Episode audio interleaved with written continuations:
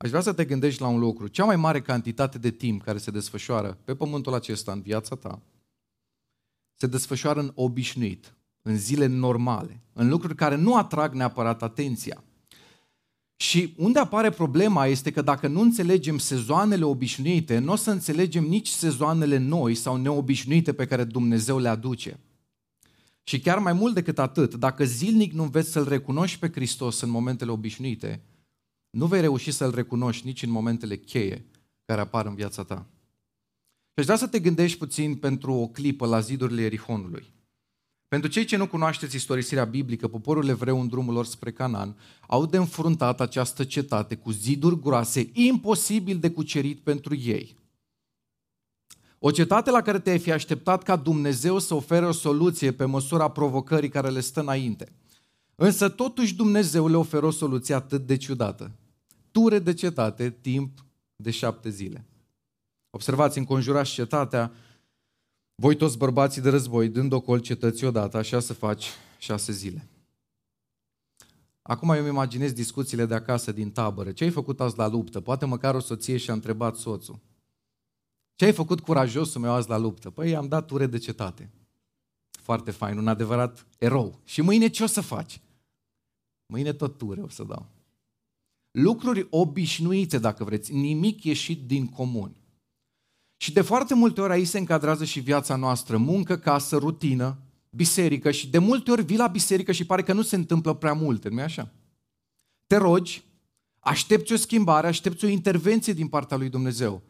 Vinerea a fost rugăciune, vii la rugăciune și te-ai gândit că poate o să pleci cu ceva mai mult decât ai plecat. Și poate că chiar te-ai gândit pe drum, de ce nu se întâmplă lucruri mai diferite, mai spectaculoase, mai neobișnuite în viața mea? Și da, poate că nu vezi ceva spectaculos acum în ceea ce faci. Dar te asigur că nici evrei, când dădeau turele de cetate, nu vedeau nimic spectaculos. Însă șase zile înconjoară cetatea, iar în a șaptea zi se întâmplă acel lucru diferit și neobișnuit. Observați, în ziua a șaptea, să înconjurați cetatea de șapte ori și atunci zidul cetății se va prăbuși. Cu alte cuvinte, fii dispus să faci lucrurile obișnuite, naturale, de zi cu zi și Dumnezeu le va face pe cele supranaturale. Însă aici apare un risc extrem de mare și de fapt despre asta vreau să vorbim astăzi. Pentru că cu tot obișnuitul vieții, obișnuitul fiecarei zile, riscul este ca să te obișnuiești și cu Isus. Și despre asta e vorba în textul nostru de astăzi. Un popor care se obișnuiește cu Isus. Un popor care îl are pe Mesia în fața lui, dar care nu mai e în stare, nu mai e capabil să-l recunoască. Și nu cred că există multe tragedii în viață ca acestea. Hristos să fie în fața ta și tu să nu-l mai recunoști. Sau altfel spus, să, să fii atât de obișnuit cu tot ce e legat de Dumnezeu, încât nimic să nu te mai miște.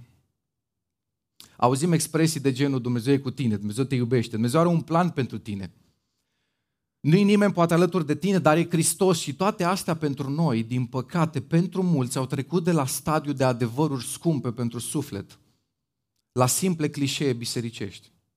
Și asta dintr-un motiv foarte simplu. Mulți ne-am obișnuit cu Isus. Și așa ajungem și în problemele noastre să căutăm soluții exterioare. Ajungem ca în toate problemele noastre să apelăm la psihologia lumii sau la orice alte metode putem găsi în jurul nostru, pentru că cu Isus ne-am obișnuit și nu ne mai atrage atenția. La fel ca și poporul despre care vom citi în textul nostru din Marcu 6. Și vă rog să urmăriți împreună cu mine ce spune textul. Isus a plecat de acolo și s-a dus în patria lui. Ucenicii lui au mers după el – când a venit ziua sabatului, a început să învețe pe norod în sinagogă. Mulți când îl auzeau se mirau și ziceau, de unde are el aceste lucruri? Ce fel de înțelepciune este aceasta care i-a fost dată și cum se fac astfel de minuni prin mâinile lui? Nu este acesta tâmplarul, feciorul Mariei, fratele lui Iacov, al lui Iuda, al lui Simon? Nu sunt surorile lui aici între noi și găseau o pricină de potignire în el?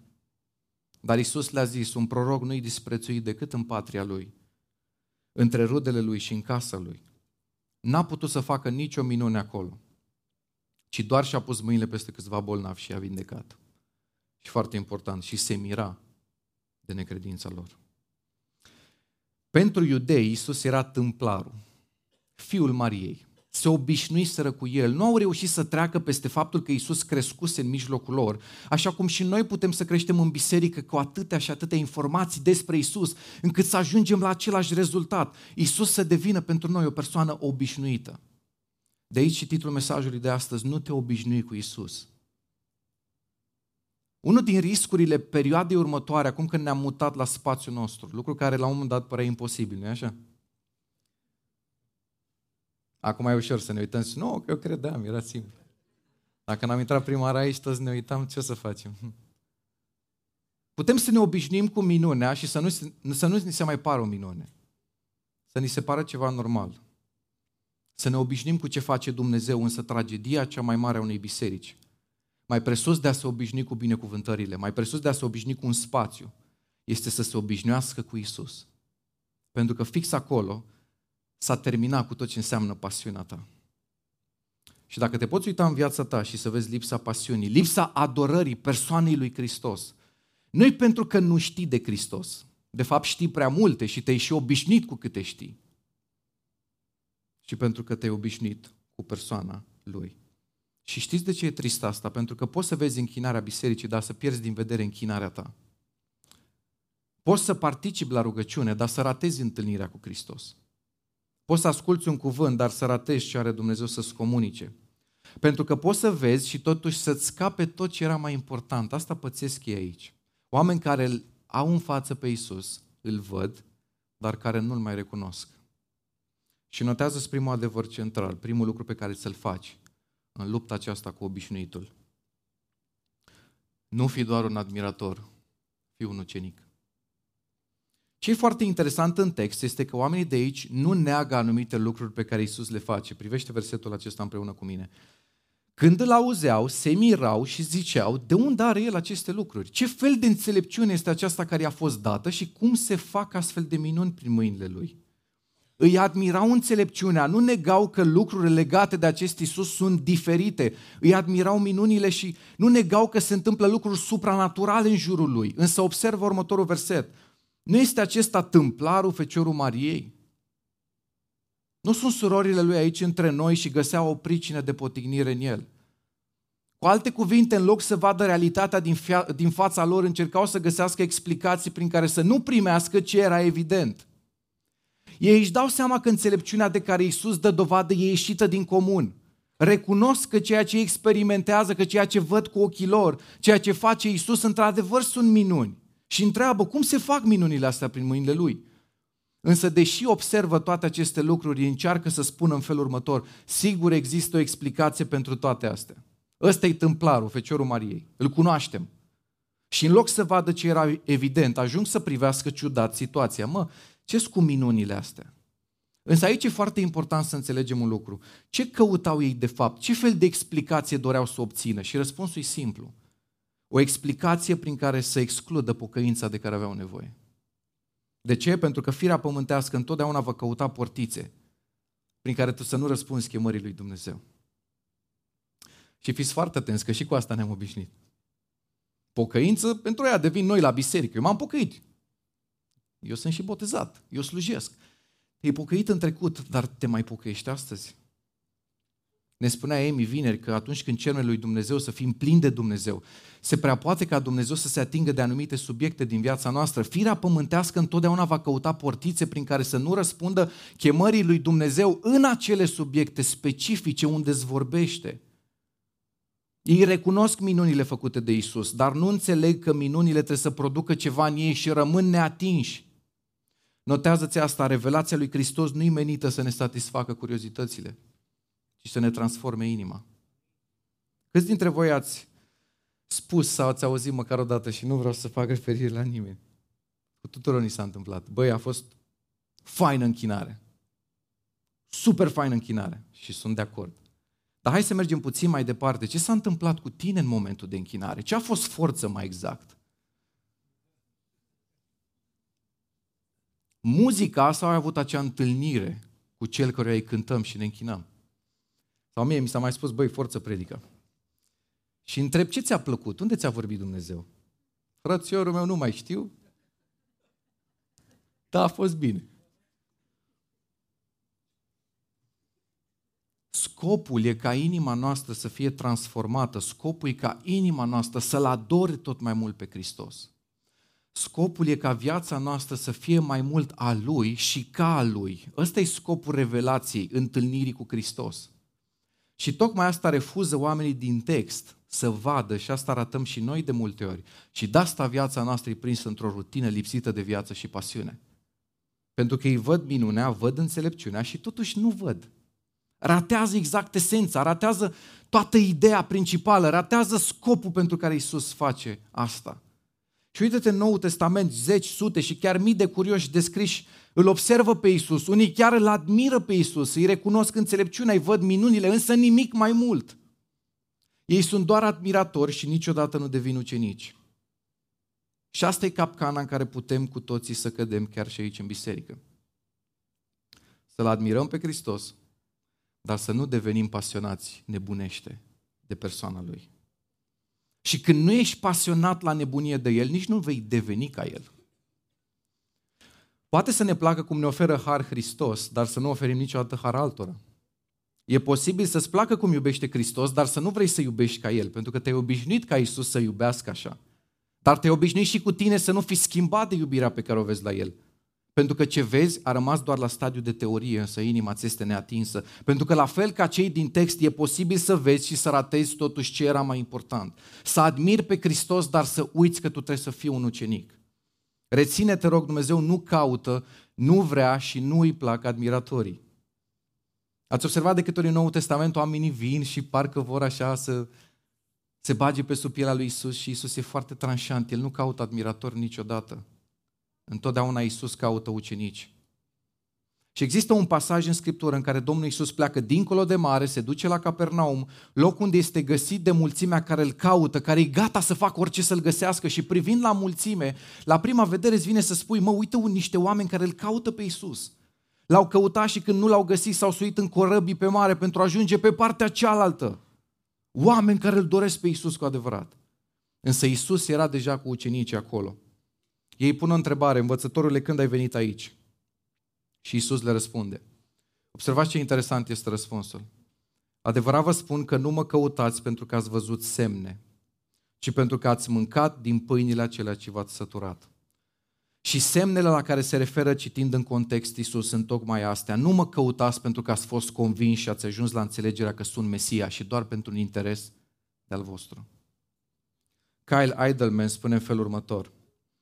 Isus nu a fost niciodată interesat în a avea admiratori.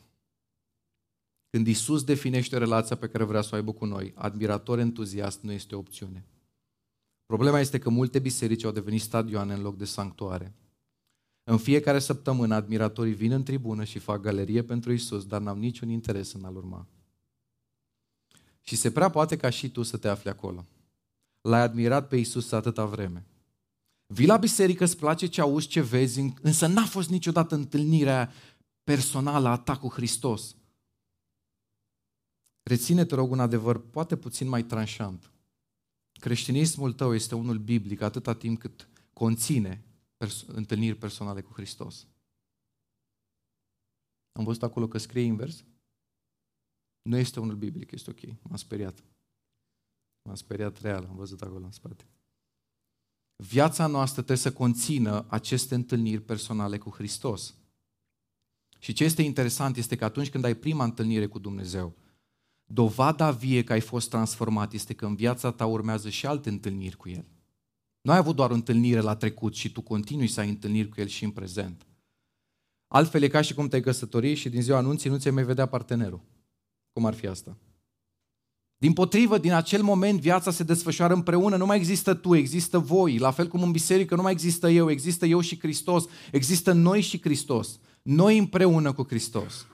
De aceea nu fi doar un admirator, fi un ucenic. Doi, nu pune la îndoială caracterul lui Isus. Diavolul va vrea să ai îndoieli cu privire la Isus. Cu siguranță că ai avut parte de momente în viață în care te-ai îndoit de Dumnezeu.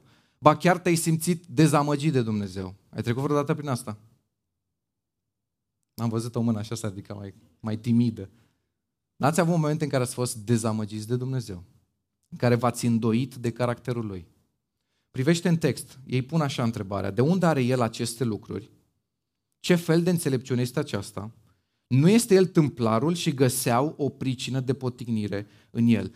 Diavolul nu e atât de interesat ce pricină de potignire găsește în Isus, însă e interesat să o găsești. Să nu mai crezi că el poate, să nu mai crezi că el vrea, să nu mai crezi în caracterul lui desăvârșit. Pentru că analizează puțin miza. Dacă te duce pe stradă și te-ar opri cineva și ți-ar face foarte multe promisiuni foarte frumoase, l-ai crede pe omul ăla? Nu-l cunoști, nu l-ai văzut niciodată. L-ai crede? De ce nu l-ai crede? Ba mai degrabă cred că ai începe să spăzești și buzunarele dacă ar începe să vorbească cu tine așa dintr-o dată. Dar de ce ai face asta? Pentru că nu ai încredere în caracterul acelui om. Nu-l cunoști. Și în același mod, dacă diavolul reușește să-ți umbrească caracterul lui Dumnezeu, să te îndoiești de caracterul lui Dumnezeu, să nu-l mai crezi, a câștigat în dreptul tău, pentru că dacă nu-i mai crezi caracterul, nu-i mai crezi nici cuvântul. Dacă nu-i mai crezi caracterul, promisiunile lui nu mai au nicio valoare. De aceea reține, când te îndoiești de promisiunile lui Dumnezeu, nu te îndoiești de fapt de promisiunile lui, ci în primul rând de caracterul lui. De aceea ți este greu să te încrezi în ce spune Dumnezeu. De aceea promisiunile Scripturii pe mulți atunci când le citim ne lasă reci, pentru că la bază există o neîncredere pe care o avem în caracterul lui. Asta se întâmplă aici în text. Și aș vrea să vă explic cum. Amintiți-vă puțin istoria lui Iosif și a Mariei. Ne spune Matei 1 cu 19 că la un moment dat, când Iosif a aflat că soția lui, viitoarea lui soție, este însărcinată, a vrut să o lase pe ascuns. Astea au fost începuturile lor. Istoria lor era una dificilă și oamenii cunoșteau trecutul acesta. Și uitați-vă ce întrebare pun ei l-am dat. Nu este el fiul lui Iosif și a Mariei? Un oarecare, un nimeni, un simplu tâmplar, îi cunoaștem familia. Nu are un caracter divin, e la fel ca noi toți. Acum, cum se aplică asta la noi? Cum ne putem îndoi și noi de caracterul lui Isus? În primul rând trebuie să fii conștient de asta. Diavolul vrea să te îndoiești de caracterul lui Dumnezeu. Exact în acele aspecte în care ai cea mai mare nevoie să-L vezi pe Dumnezeu așa cum este El în realitate. Adică dacă ai nevoie, spre exemplu, de vindecare sufletească, diavolul va fi ok ca tu să crezi lucruri faine despre Dumnezeu, dar se va zbate să nu crezi în El ca și vindecător al sufletului tău. Sau să crezi că El e vindecător, dar cu alții, nu și cu tine. Și dacă ai îmbrățișat ideea că în dreptul tău nu există vindecare și nu va exista în acea durere profundă pe care acum o porți în inima ta, atunci și tu te afli în aceeași capcană. Diavolul a reușit să-ți umbrească o anumită latură despre caracterul lui Dumnezeu, de care tu ai nevoie să fii conștient ca să poți să fii și vindecat. Dacă ai început să crezi că lui Dumnezeu nu-i pasă cu adevărat prin ce treci și că El lasă lucrurile în viața ta să se desfășoare întâmplător, ești exact în aceeași problemă. Dacă ai început să vezi viața cu Dumnezeu ca o povară și ai pierdut elementul bucuriei, ai pierdut ceva din cine este Dumnezeu. Oamenii din text aveau nevoie să-L vadă pe Isus ca Mesia și L-au văzut ca pe un simplu om. La ce bun? La ce le-a folosit? Aveau nevoie să-L vadă ca Mesia și L-au văzut doar ca pe unul care face minuni. Au văzut minunile, dar s-au oprit acolo. L-au văzut ca unul care are înțelepciune. Și au spus chiar și au întrebat cu toată inima de unde are el înțelepciune, dar s-au oprit acolo, nimic mai mult. Și aș vrea să te întrebi, la ce bun să crezi că Dumnezeu face minuni dacă nu mai crezi că poate să facă și în dreptul tău? Ați observat cât de ușor ne este când vorbim despre alții și situațiile altora? Încrede-te în Dumnezeu. E simplu, Dumnezeu e cu tine și când ești tu acolo, ți este mai dificil. La ce bun să crezi că Dumnezeu are înțelepciune, dar ești pierdut în problema ta și ți se pare că nu o să reușești să treci niciodată peste ea? La ce bun să crezi că Dumnezeu iubește dacă îmi vine vorba despre tine? Nici să nu mai vrei să crezi asta. Și poți să te afli inclusiv astăzi într-o amărăciune atât de puternică încât nici măcar să nu vrei să-ți lași inima cuprinsă de iubirea Lui, pentru că te-ai obișnuit cu durerea și vrei să o porți cu tine, pentru că te simți în control, pe când iubirea Lui îți spune, lasă în mâna mea lucrurile că mă descurc mai bine decât tine. Caracterul lui Dumnezeu nu e afectat de lucrurile prin care trecem. Însă siguranța noastră în caracterul lui afectează modul în care trecem prin acele lucruri. Când nu crezi, situația te copleșește. Când crezi, ai puterea să privești dincolo de situație. Când nu crezi, nu mai vezi soluții. Când crezi, știi că El are un plan dincolo de ce vezi tu. Când nu vezi, apare frica, teama, anxietatea. Dar când nu vezi, apare totuși credința. acea încredere neclintită în lucrurile care nu se văd. Când nu crezi, îl pierzi din vedere pe Dumnezeu. Doar când crezi, privirea ta e întotdeauna la El. Notează lucrul acesta. Cele mai importante momente în mijlocul tensiunilor, în mijlocul problemelor, sunt acelea în care realizezi că diavolul te accentuează pe tine, tocmai ca să-L pierzi din vedere pe Dumnezeu. Miza finală nu e niciodată să te pună pe tine în centru, ci să-L scoată pe Dumnezeu din centru. Marcu notează despre oameni că se întâmplă și la ei lucrul ăsta și spune găseau o pricină de potignire în el. Eu personal am prieteni care nu vor să-L urmeze pe Dumnezeu, care fac apel exact la problema asta. Am îndoiel cu privire la Dumnezeu, la caracterul Lui. Dacă El era dragoste, altfel era pământul și se opresc acolo. Ei nu au întrebări, nu caută răspunsuri, ci caută doar scuze. Dacă vreau neapărat să nu cred în Isus, pot să-mi caut motive pentru a-mi justifica necredința, în ciuda tuturor argumentelor pe care le am. Dacă vreau neapărat să nu mă adâncesc în relația cu Dumnezeu sau să-mi corectez atitudinea sau să mă pochez de anumite păcate sau să mă schimb acolo unde Dumnezeu mi-arată că am nevoie de schimbare, în ciuda tuturor argumentelor pot face același lucru. Practic, oamenii aceștia se uită la Isus și zic, măi, noi ne cam potignim în tine. Și Isus le răspunde la asta în felul următor. Un proroc nu este disprețuit decât în patria lui, între rudele lui și în casa lui. Cu alte cuvinte, voi mă disprețuiți pentru că v-ați obișnuit cu mine. Sunteți prea familiar cu mine.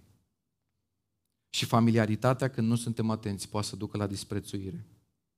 Adică să te obișnuiești atât de mult cu Isus, cu idei despre Isus, cu povești despre Isus, încât El să rămână pentru tine doar la stadiu de poveste. Nu știm exact când s-a rupt filmul în cazul rudelor lui Isus. Gândiți-vă puțin la asta, știau de nașterea lui supranaturală. Erau evrei, cunoșteau detaliile profetice, că s-au împlinit cu exactitate în Hristos cunoșteau informații, văzuseră minunile, îi ascultau înțelepciunea, erau uimiți, erau mirați și cu toate acestea e atât de ciudat să vezi că nu se întâmplă nimic mai mult. Și o să vă dau și exemplul unui om care nu te-ai fi așteptat să se întâmple așa ceva, Ioan Botezătorul, un om dintr-o bucată, gata să susțină adevărul, gata să moară pentru Hristos și pentru că lucrurile nu decurg așa cum el se aștepta, Poate pentru că și s-a obișnuit cu Isus și vroia ca Isus să lucreze așa cum el crede că trebuie să lucreze. Observați ce face Ioan Botezătorul, își trimite ucenicii și a pus întrebarea aceasta lui Isus. Tu ești acela care are să vină sau să așteptăm pe altul? Cum s-ar fi simțit ucenicii lui Ioan Botezătorul la întrebarea asta? Frățiorul meu, suntem foarte încurajați. Noi am devenit ucenicii tăi în urma faptului că tu ne-ai spus despre Isus că e Mesia. Tu ne-ai spus că ești premergătorul lui Mesia. Noi am crezut toate aceste lucruri, iar acum tot pe noi ne trimis la Isus să-L întrebăm dacă El e cu adevărat Mesia sau dacă trebuie să așteptăm pe altul. Cum s-ar fi simțit ei în acele momente? Super încurajați, plini de pasiune. Însă știți ce este interesant? Ioan ca și grad de rudenie, da? era vărul lui Isus. A crescut împreună cu el și poate că s-a obișnuit atât de mult cu Isus încât a ajuns să-l trateze cu ușurătate. Și nu doar atât, dar știți ce se mai întâmplă când ne obișnuim cu Isus? Credem că Isus trebuie să lucreze exact așa cum vrem noi. Ioan s-a uitat la situația lui și a zis, mă, ce caut eu în temniță? Nu așa am văzut eu desfășurarea evenimentelor. Și sunt atâția și atâția oameni și astăzi care pun condiții lui Dumnezeu. Doamne, în viața mea așa să faci. Doamne, problema mea așa să o rezolvi. Doamne, eu peste asta nu trec. Ori faci asta, ori rămân pe loc. Pentru că când te obișnuiești cu Isus, crezi că Isus trebuie să lucreze așa cum vrei tu. Și a venit ziua pentru Ioan când s-a uitat la Hristos și l-a văzut ca un străin. Și a trimis ucenicii să întrebe, tu ești sau să așteptăm pe altul? Pentru că acolo vrea de fapt diavolul să ne ducă și pe noi, să ne uităm la Hristos, să ne uităm la situația noastră și să spunem, nu mai cred. Nu mai cred că familia va merge bine, nu mai cred că pot să biruiesc situația asta, nu mai cred că Dumnezeu mă iubește, nu mai am încredere în nimeni și nu mai cred nimic. Însă ce trebuie să fii conștient este că nu există eu nu mai cred nimic. Tu întotdeauna crezi ceva.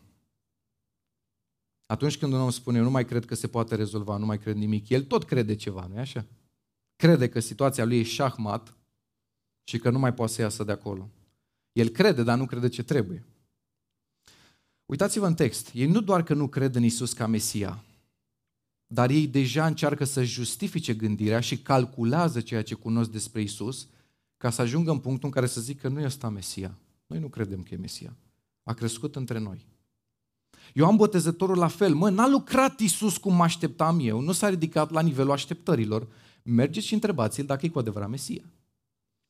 Începutul lui Ioan este caracterizat de momentul acela plin de smerenie în care îi spune lui Isus, eu am trebuință să fiu botezat de tine. Și ajunge în punctul în care să-l întrebe pe același om, pe aceeași persoană, tu ești sau așteptăm pe altul? Pentru că poți să te pregătești în viață, dar dacă te obișnuiești cu Isus și pierzi elementul încrederii în El, te pierzi și tu. Tu te-ai obișnuit cu Isus. Cum e azi Isus pentru tine? Nu fi doar un admirator, fi un ucenic. Nu pune la îndoială caracterul lui Isus. Și trei, concentrează-te pe adevăratele minuni. Observați ce spune textul, versetul 5. N-a putut să facă nicio minune acolo, ci doar și-a pus mâinile peste câțiva bolnavi și i-a vindecat. Nu vi se pare ciudat versetul ăsta? Parcă citești o contradicție. N-a putut să facă nicio minune, deci observați exprimarea, nicio minune, asta înseamnă zero. Și totuși oamenii de acolo experimentează vindecarea. Doamne, păi noi când ne uităm la oameni vindecați, la boli care au fost și nu mai sunt, ni se pare minuni, dar nu orice fel de minuni, minuni extrem de mari. Unii au chiar și standard al bisericii, la noi sunt minuni. Și ne uităm la Isus care face câteva vindecări și totuși le tratează ca fiind nimicuri. Dar hai să înțelegem ce consideră Isus a fi o minune. Adevărata minune e credința în Hristos care nu doar vindecă omul sau scoate dracii, ci transformă întreaga viața omului. Avem atâtea exemple în Sfânta Scriptură de oameni vindecați care întorc spatele și pleacă. Și știu și eu atâtea cazuri de oameni care de-a lungul timpului ne-am rugat pentru ei, au fost vindecați, dar care astăzi nu sunt în biserică. Nu vreau să fiu înțeles greșit. Dumnezeu să facă din locul acesta un, un loc în care să existe vindecări, eliberări din plin. Amin.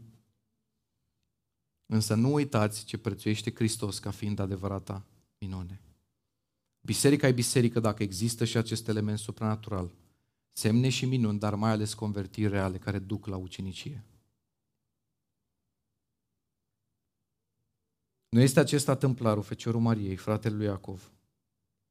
Nu sunt surorile lui aici între noi. Vă întreb, au spus ei adevărul despre Isus? Era tâmplar? Da. Era Feciorul Mariei? Da. Erau surorile lui acolo? Da. Ei zic așa, noi știm pe acest Hristos, știm cum e El, îl cunoaștem pe mama Lui, pe fratele Lui, cunoaștem surorile. A crescut între noi și nu ne lăsăm noi impresionați de toate astea.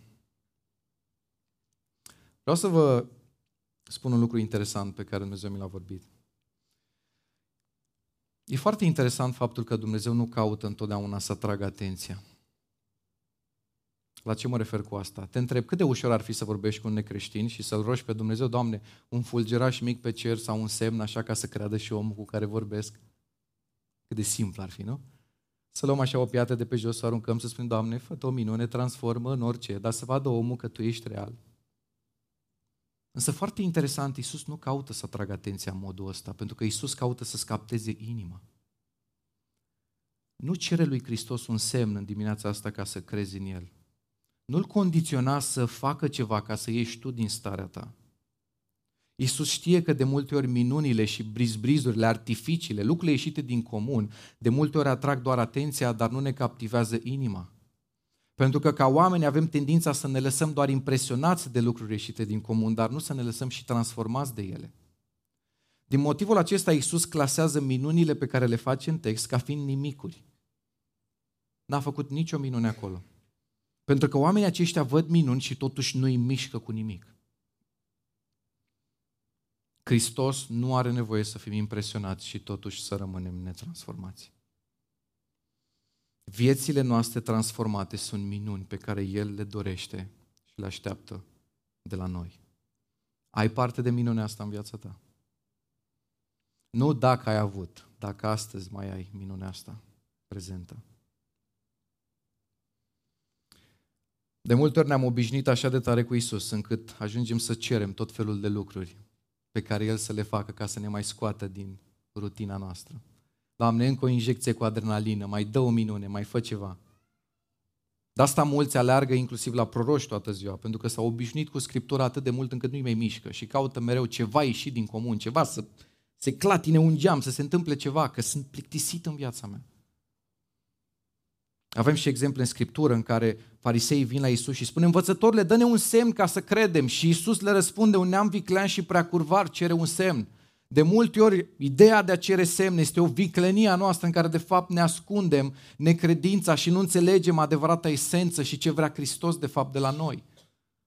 Orice biserică care nu înțelege adevăratele minuni și anume extinderea împărăției lui formată din oameni transformați care îl adoră pe Hristos și se concentrează pe semne și minuni ca scop în sine, a ratat esența minunilor și modul în care Hristos le privește. Și versetul 6, ultimul. Biblia spune și se mira de necredința lor. Știți că sunt doar două momente în care Isus apare în Evanghelie, că se miră? Și de ambele dăți, ele au în legătură, a, mirarea lui Hristos are legătură cu credința sau cu necredința omului.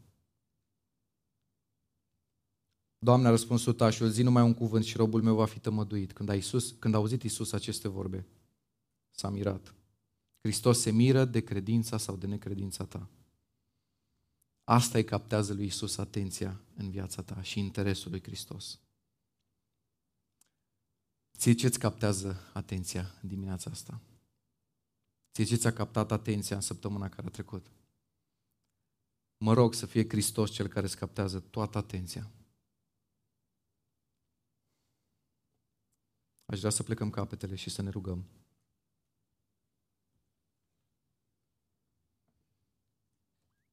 Și să-i spunem lui Dumnezeu, Doamne, dacă ne-am obișnuit cu Tine, fă ca ziua de astăzi să fie o zi în care să am din nou o întâlnire personală cu Tine. Scoate-mă din obișnuit, scoate-mă din moleșeală, scoate-mă din ceea ce am ajuns să tratez în viața mea cu tine, și anume că tu ești doar o poveste. Tu ești o persoană reală care vrei să ai o relație cu noi. Și tu cauți din noi să fim ucenici. Tu cauți din noi să ne transformi.